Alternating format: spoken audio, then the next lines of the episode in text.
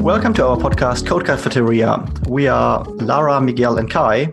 All by today, it's only Miguel and Kai. And we talk about developer life, tech, games, and other things. Today, we're doing another special episode of our, you know, A or B series. So we branched out of the main line of the podcast and are going to do an interview with um, JD Trask, who's the co founder and managing director of Raygun. Raygun is a software as a service company that provides a whole range of services for developers, starting from crash reporting to user monitoring and a few other things. And Raygun made a quite early move towards working remotely and working from home when this whole pandemic thing started to go down. So, welcome, JD, and also welcome, Miguel. And I would like to start maybe with JD quickly introducing himself um, and talking a bit about what he's been doing and how he fits into this whole context. Well, thanks for the the uh, introduction already, Kai. I think I think you nailed a bunch of it. So yeah, my my name is John Daniel Trask. Everybody does call me JD. Um, as you say, Raygun's a software company. Uh, we are a product business, so therefore we don't actually have a lot of customers that come in and see us a whole lot. Um, which is somewhat fortunate in times like this as well. Uh, we're not we're not too sort of um, concerned about needing to close the office. Uh, yeah, and so um, we, I mean, if you want, I can just jump straight into the the COVID nineteen sort of response, if you'd like. I, I, I want just to quickly clarify one thing um, because yeah. some people might know that. So we have a friendship relationship for like a long time, JD and I, but we also have a commercial relationship. So I do some work for Raygun occasionally. And I just want to disclaim that publicly that no one thinks like you know, I'm doing sneaky advertisement or anything like that by having JD.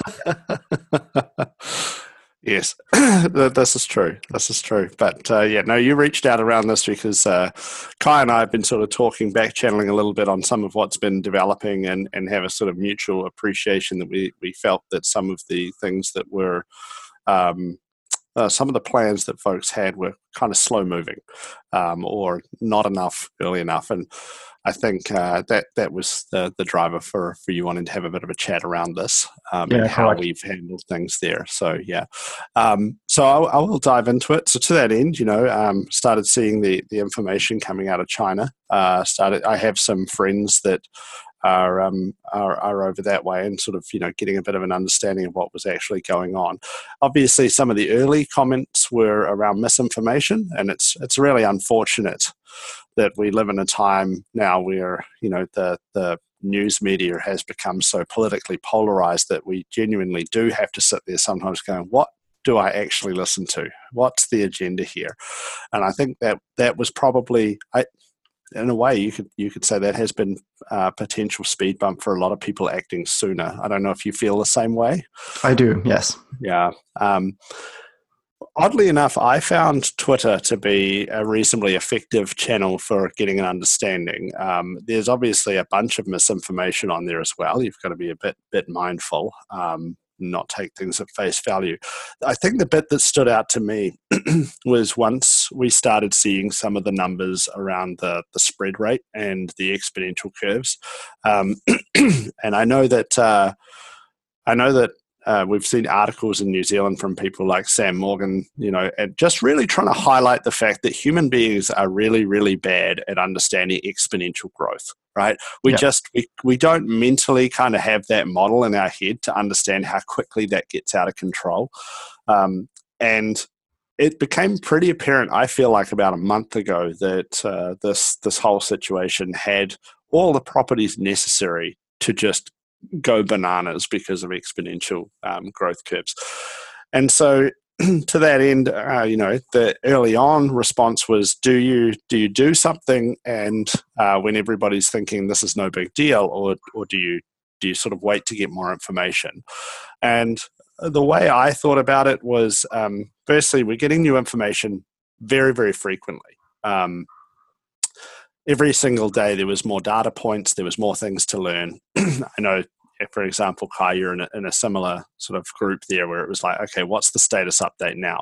And that that was also the bit that really hammered home that exponential nature was it's like, man, this is changing so fast that one week might as well be like six months in a normal sort of cycle. We like to talk in tech, you know, about the speed that tech operates at. Man, we got nothing on this virus, um, you know. Uh, and so I, I was weighing it up. I'm like, okay, the the downside risk is potentially quite significant.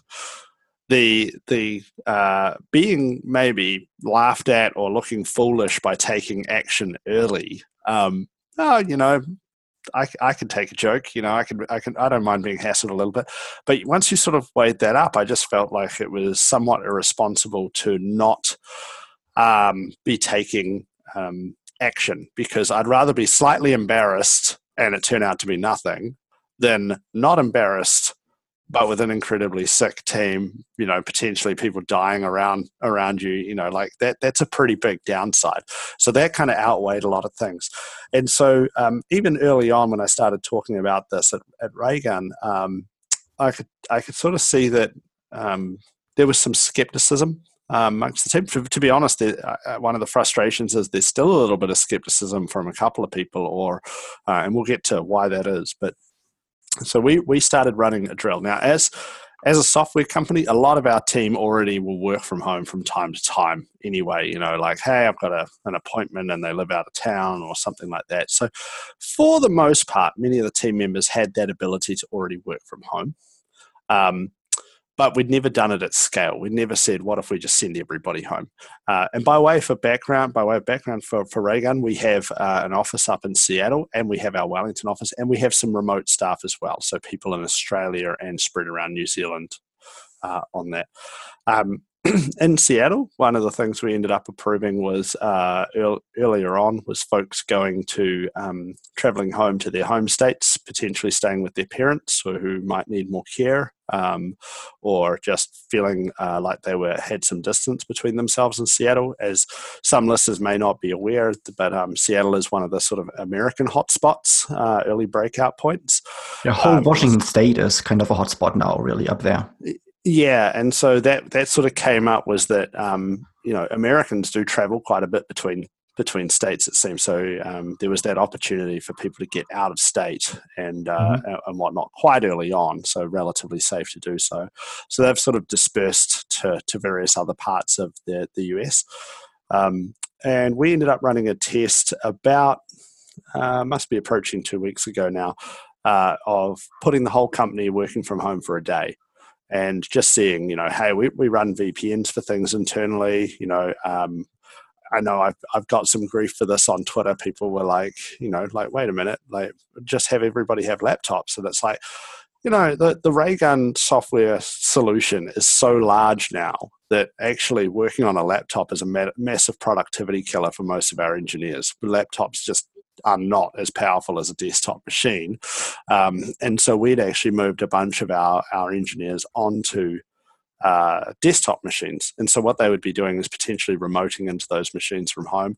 We have also offered them to uh, take those devices home if they would like, if they prefer to work that way.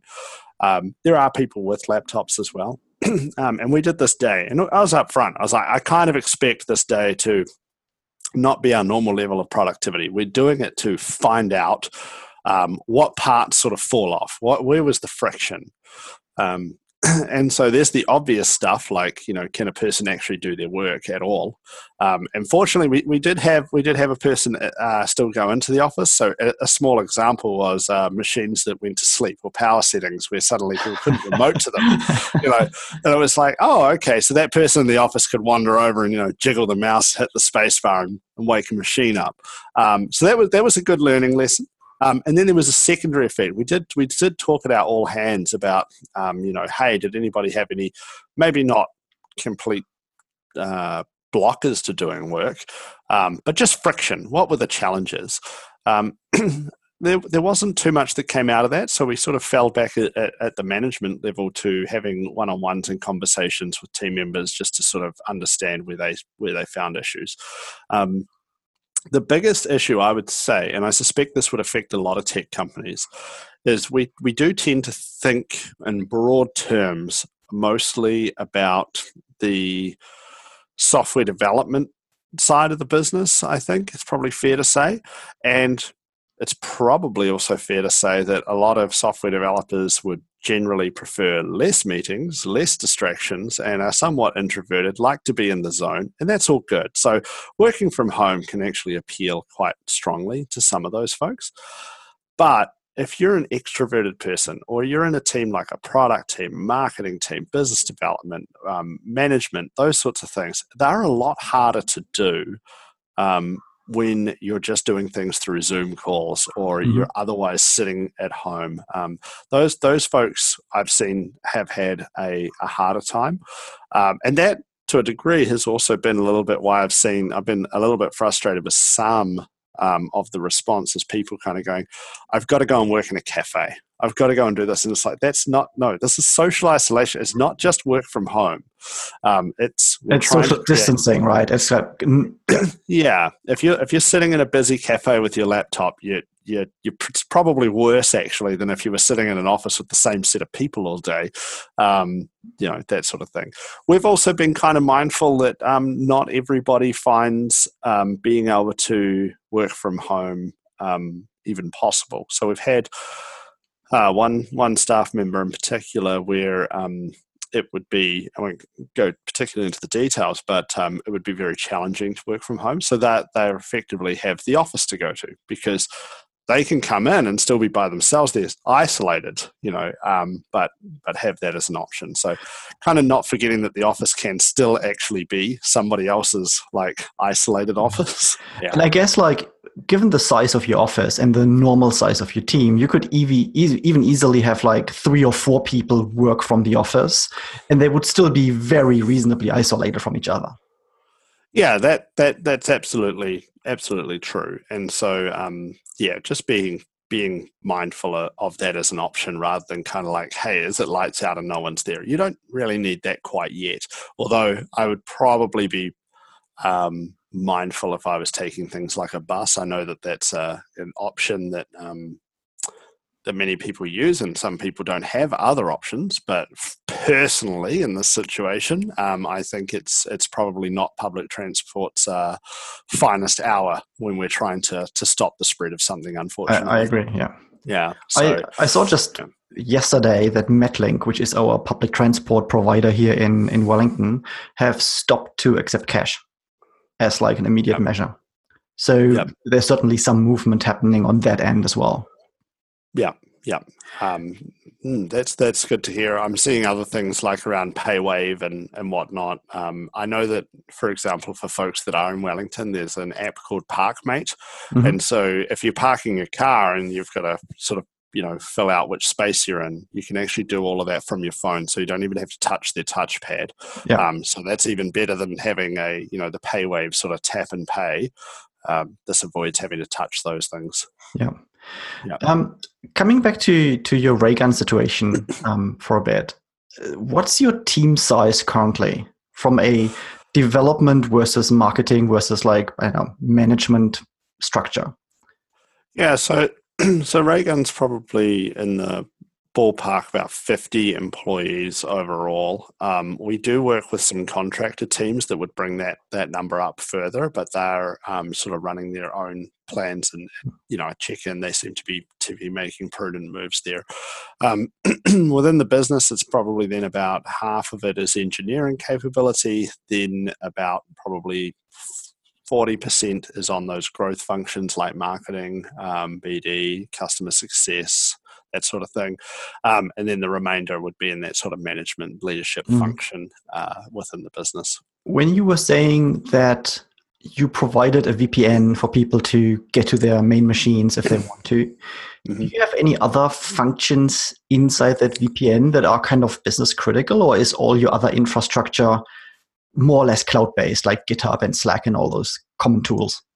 Yeah, nearly everything is is um, is cloud based. Uh, the the main things that are there were yeah for the people that wanted to remote in, um, so mm-hmm. connecting to a, a, machine inside the network, um, and then secondly, um, and this is this is more of a legacy thing for us. Um, we the our deployment model is we have what we call our office environment and that is some physical servers that are in the office that run different copies of, of, of Raygun as people are building things and testing them. And then we have our beta environment is in AWS and our production environment is in AWS. Um, and like I say, the the office stuff is more of a bit of a legacy hangover from um, many years ago when frankly, internet speeds weren't that fantastic, and so uh, we we used to have that in there just to, for quicker turnaround on things. Mm-hmm. But the team still use them, so that's really the the main thing is is the devs needing some access to those office environments or to their machine. But that's that's about all of it. Okay, um, quite often when I talk to people about remote work or you know deal with other companies that allow or don't allow remote work for their employees or for contractors. It seems to me that there is quite often a fundamental lack of trust um, to towards their own employees from a upper management level or even from a middle management level. Is that something you ever struggled with, or would you be in the other camp, like saying, "Well, if we hire those people, why wouldn't we trust them to work from home?" Yeah. Um, I guess I guess the view I kind of take is that um, I guess I'll start out with a statement that's going to sound shocking, but then when we explain it, won't sound quite so shocking. Firstly, um, I don't, I, I, don't, I don't, definitely don't fall into the camp of I give people trust before they've earned it. Um, but having said that, uh, everybody that at Raygun today has absolutely earned that trust. Where I also see this shaking out, because I'm personally of the view, I know at the moment it's kind of really hip and cool to be like, yeah, remote only workforce, you know, all you suckers are finally seeing what we're talking about. And it's like, you know, there are significant downsides to an entirely remote workforce too. And, you know, shock horror, uh, just like everything in life, the, the, the answer is not one or the other, it's somewhere in between. For certain organizations or certain teams, it works better. Um, I have taken the view from the, from the very beginning that I, I do you know the team have earned the trust to to not have me second guess productivity. Also, I'm mindful that um, we're just getting set up on this situation. You know, uh, therefore there will be a productivity slowdown thirdly, and I think this was a, a really apt point made online a bit, is I'm seeing a lot of people saying, um, how do we help our teams work from home? And what's the productivity levels we should expect from them?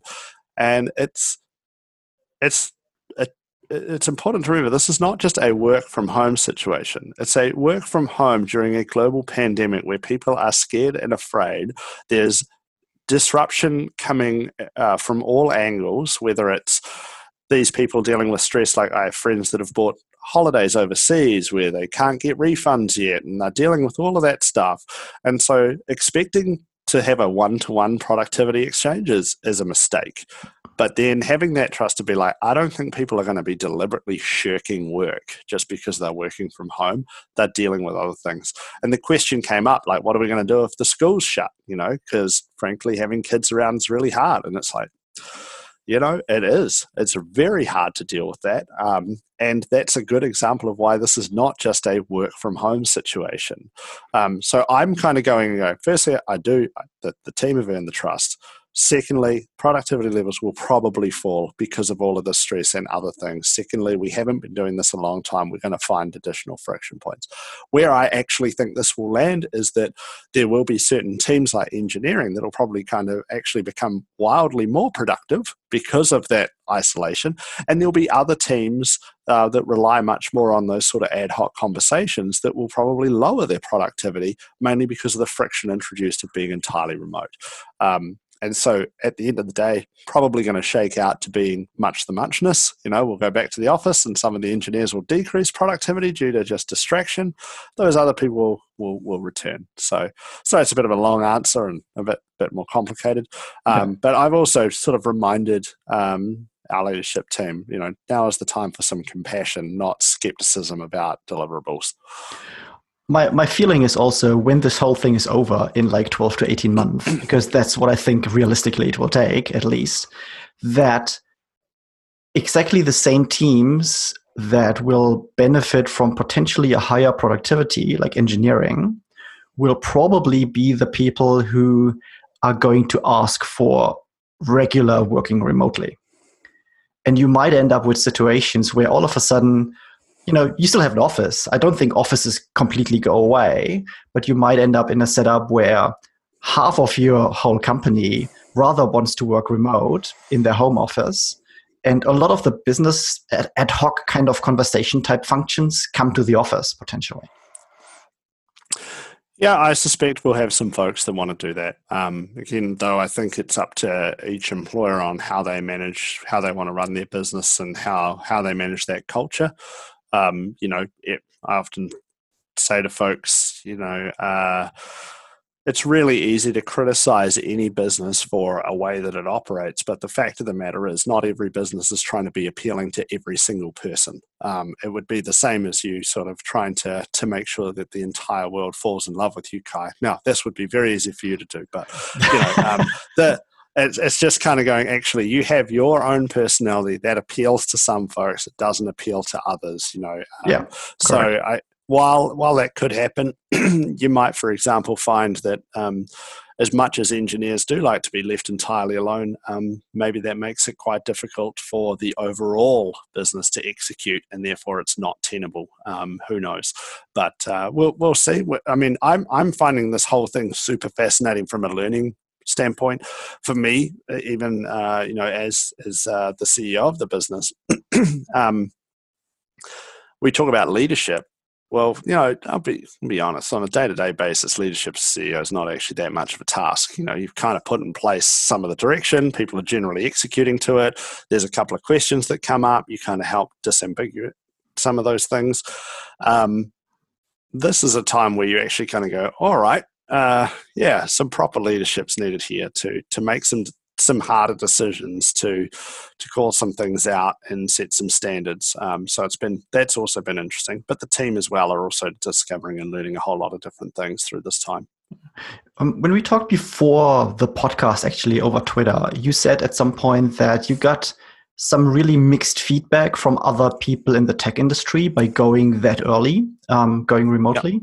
And I want to kind of talk about that in a bit of a wider context because we think, or I think there are a lot of organizations that don't think they can offer remote work or don't want to offer remote work for a variety of reasons. And in, in certain sectors, there is kind of a bum on a seat culture.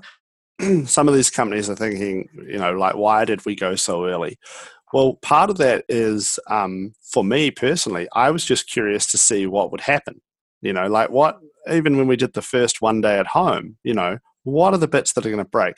And, and further to that was saying, you know what, COVID 19 might turn out to be complete bullshit, may not even be a big thing right? That that was that a few weeks ago. That was a very real possibility. Um, however, you know, here in Wellington, um, we have a lot of earthquakes, you know, there's all sorts of things. And I've really struggled with this uh, a wee bit because I saw it as a great opportunity for us as an organization to go, right, you know, before this has the potential to turn into something big, let's actually see how do we handle an emergency situation. Um, now, if there was an earthquake, maybe the remoting into your work machine might have been blocked, might have been a problem. Um, there would have been some other things. So it's not a perfect one to one, but it's a good opportunity to get yourself ready and actually test your business. I've never been an operator that has been like, you know, no, no, no. The second, you know, we're we're off the tools, we're losing money, we've got to go, go, go. And and that is a privilege in our business is that we've built it to be a, a strong sustainable company from the get-go. I understand that not all businesses are in a position to sort of say hey let's just see how this goes um, and find out. That could come at a terrific cost. Um, but i've seen it as an opportunity to really test your businesses like risk mitigation you know disaster recovery all of those things. Um, and so that that was a a pro reason to go early. To Kai, to your point about having some folks go, um, you know, hey, that's that's a bold move, or I didn't expect you to do this. Um, turns out, unfortunately, uh, you know, I was kind of right that this was going to turn into something big. Um, I wish I was kind of wrong on it, but I had folks that that did query that that then at the start of this week had sort of had that realization, you know, and I think that's what we're watching as human beings. We tend to watch something bad happening for a period, wondering if we're going to actually get impacted. And it gets closer and closer and closer. And at some point, you know, your your your internal switch flips and you go, shit, I gotta do something here. I think in New Zealand that started the weekend just being. And so even within a matter of a few days, the people that were like, "Whoa, why are you doing this?" were like, "Oh shit, I have to do this, and I haven't had an extra week or two to prepare." Um, so sorry again, long, long answer on that, but that that was a little bit of it. It's like emergencies are going to happen. Um, you know, if, if in fact, if you endure me, um, you know, this is something that we talked about as well, Kai, is that these folks who are really angry that people are buying up supplies. And it's like, well, is that a bit frustrating? Sure you know, it's a testament, however, to the fact that everybody has largely been ignoring the get an emergency pack before there's an emergency. it's like, yeah, it sucks that there's a bunch of people uh, who have left that late. Um, frankly, we had an earthquake readiness kit, and there were a few things we thought we should have, we should get to augment that um, for a pandemic. Um, but the bit that blows my mind is most of the people that are um, packing a major sad that other people are buying stuff, um, they don't have an emergency kit to fall back on. They're actually sitting there casting stones out at folks, kind of happily acknowledging that they just planned for the world to operate as normal.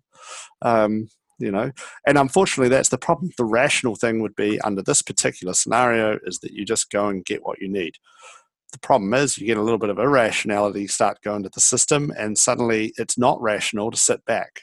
Um, and that's that's why we're having to manage the fear as well. You don't want to panic, but you know how how do you manage this?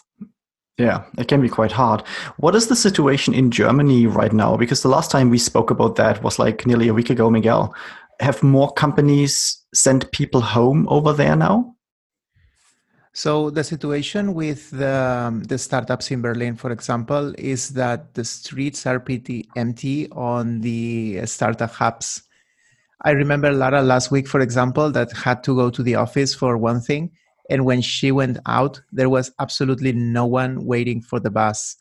And at that time of the day, there's usually a lot of people out there groups of people that are going out and also startups that are um, employees that are going out from the startup and then go getting home. There was absolutely no one. And in, in her case she was driving because we wanted to avoid public transport. So it was it was completely completely empty.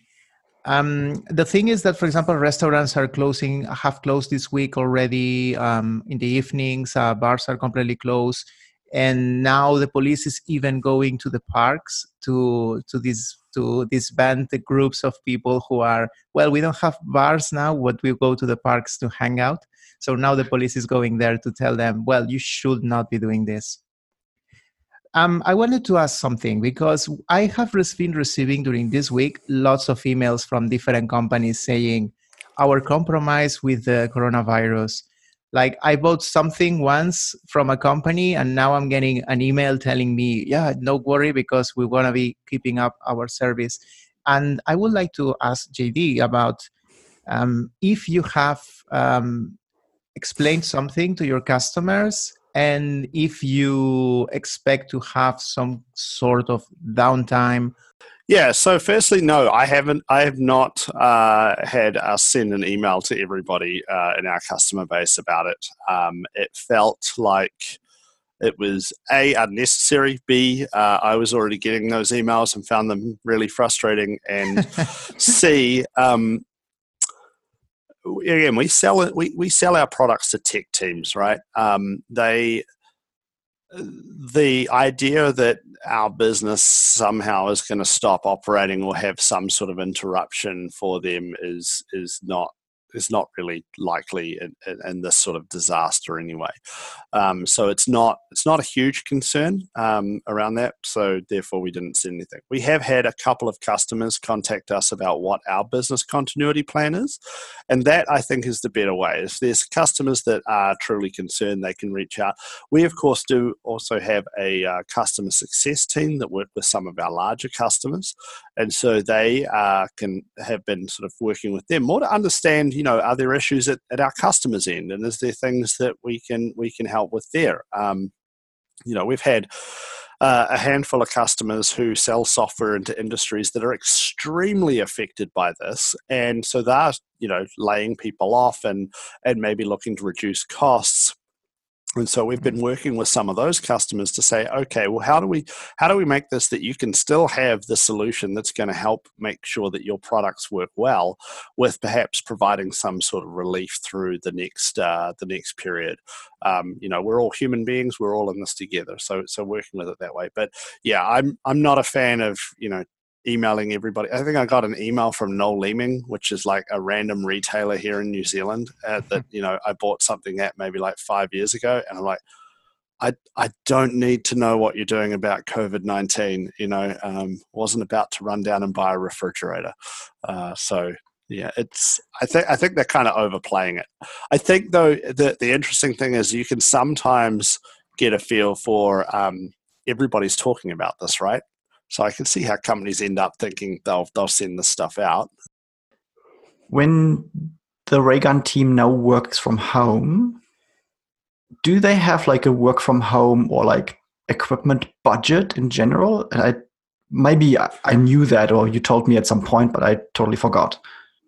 Um, no, uh, we don't. We don't have an explicit budget per se. We did go and do things like buy a um, a bunch of webcams and various other supporting equipment, but we did that in a centralized way rather than giving individuals the the, the capital to go do it.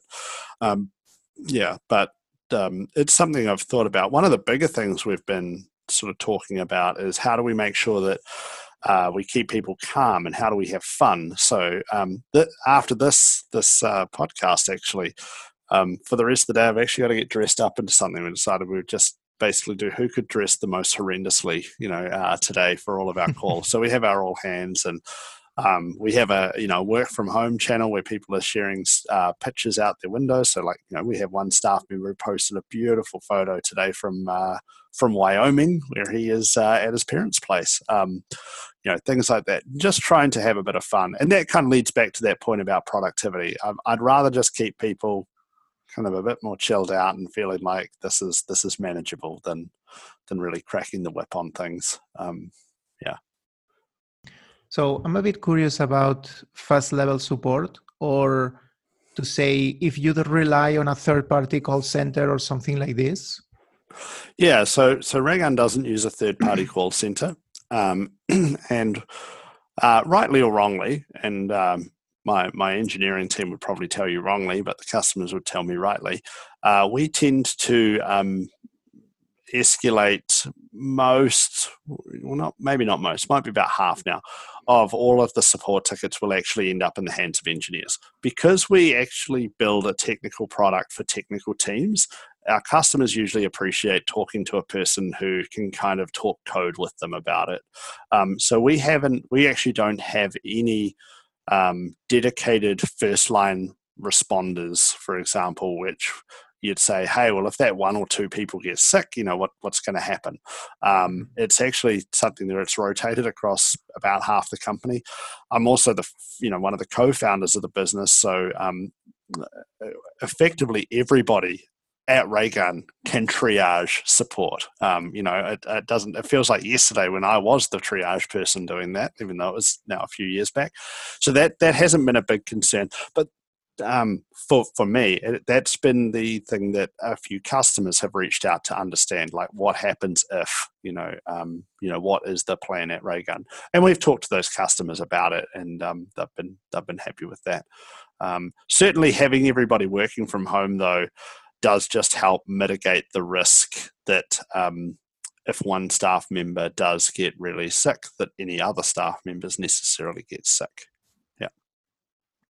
Okay, cool. Are we done, people? yeah, the virus is over, Kai. We're all finished. We're oh, going back to the office now. yeah, that would be so nice. I tell, I tell you what, as a general point on that, I've been super impressed at the rate of research and breakdown of the general, um, you know, the you know RNA sequencing, DNA sequencing, all of that, you know, and kind of looking back in the '90s and thinking, gosh, this would be something that would take months um, and wouldn't feel possible. Uh, it does kind of give me some confidence that um, when we have these situations uh, we, we, as mankind can kind of help figure out how to solve them faster. And given, you know, 100 odd years ago, most people didn't have light bulbs sort of situation, you've got to feel like the the window on a pandemic kind of comes to a close, hopefully in, in 50 to 100 years, of being able to sort of say, hey, here's this thing. Okay, sequence it, identify the solution, get this this out to folks. Um, so that that's where I'm I'm optimistic with technology in the longer term around these sorts of threats. Uh, and lastly, I think it's it's actually a weirdly nice thing to have something where the entire of mankind has a unified uh, thing to get behind. We've had some very divisive years, um, and I'm not saying everybody's behind it yet. And I'm, I can see some people trying to politicize it, but at the same time, it, it's nice. It's a bit different. It's interesting, right? Like I've been following the research from quite early on as well, when the first shutdown happened in Wuhan, basically, and then the first papers got put out onto Lancet.com and stuff like that. And it is amazing. And I think we have to be really grateful to a lot of people in China making samples and, re- and early research available that we are already that far in towards finding a solution. And I just saw the other day that um, in the US somewhere, the first vaccine vaccine trial started with humans, and yep. they skipped kind of the animal trial um, phase for that because they wanted to get something out earlier. But even that will take another 12 months until it's considered to be safe at the end of the day. But I mean, you're right. Like in the times of SARS and like, you know, other outbreaks in the 90s, that would have been unthinkable to get even to that stage that quickly. And one other point I want to make about the, you know, the whole world coming together, I'm not sure if I agree with that. I see currently a lot of nationalism coming back again and maybe not that much in New Zealand, um, but in Europe definitely. When I look at like the European Union and how every member state, or even you know states within the member states, in some cases, do their own thing, they basically don't give a hoot about like the next state, you know, and the virus doesn't stop at a border really. It's just like that's a silly idea to think like if you close the border within the Schengen zone, the virus won't won't make it over because people just use the you know green border if they don't can't use the official border crossing. I think I'm not sure if if the European Union particularly will come out of that as the European Union that we know before the pandemic. To be honest, that would be another interesting political thing to to watch. It'll be interesting to watch. And to your point about borders, I mean, I've got Twitter open beside me here, and and I keep seeing this debate come up where people are like, you know, traveling. And I'm like, you just shouldn't travel. It's like, but you'd want to see your family, you know, or, you know, and, and I sit there and I'm like, you can you can be angry all you want, but let's be very, very clear here. The rational thing to do is not to travel. Right? The emotional thing, and I totally under I can mm-hmm. empathize with it, is that you want to be with your family. But let's not, you know, we, we've spent a good few years talking about, you know, facts over feelings. And the fact is, you probably shouldn't be traveling and bringing things, you know, spread, spreading things around. And that can be really, really hard. I know I wouldn't want to be separated from my family. I totally get that. Um, and I totally understand why some people then make the, the choice on uh, traveling to, to see family. Do I think it's the best decision? No. I do not think it's the best decision, but I'll, you know, I, I just hope a lot of people aren't making that decision that way and are able to keep a calm and more rational head around it. It would be lovely. That was a really nice way to to close this little chat. Thank you so much for joining us, JD, and thanks so much for staying up late, Miguel. Um, I hope everyone enjoyed this quick sidestep from the normal Code Cafeteria podcast line. And we'll be back in about a week with our normal episode seven, I think it is, right? Yeah. Cool. We have to decide the topic yet. So yeah, we haven't worked out that. We have we had a plan, but that plan got kind of thrown over by the whole pandemic thing, and we might or might not stick to that plan. We'll see. Yeah, that, maybe we not... can talk about Animal Crossing, which comes out today. I was just so, going to say that because Animal Crossing is already topic. out here in New Zealand, and that will probably be a nice topic for next week's podcast. Doom Eternal is also out today. If you're, yes, uh, if you're yeah, yeah, you're fan. right on the Switch, yeah. right? Yeah. Well, PC if you want to play it on a you know decent device, but. Um, yeah, fine. Whatever. I actually did see a preview around that. Not to, I know we're wrapping up, which was saying it's a, it's a much more difficult game at the higher difficulty levels, and, and the reviewer really struggled to play it on a console versus a PC. So I'd be very curious to hear how you find it on the Switch for uh, similar things because they've doubled the number of enemies, and therefore, you know, the quick being able to target. Do controllers make that easier or harder than a mouse and a keyboard? I mean, like shooters are generally harder on consoles, I think, and Yeah. trickier to play. I can't play them on consoles. That's actually the reason why I'm a PC Master Race kind of guy. Okay. I can't play well on consoles. that is cool. Sweet. All right. Thanks again, JD. Thanks again, Miguel. And I hope everyone has a lovely rest of the day and wash your hands, people. See ya. Thanks, Kai. Thank you. Bye. Cool. That was awesome.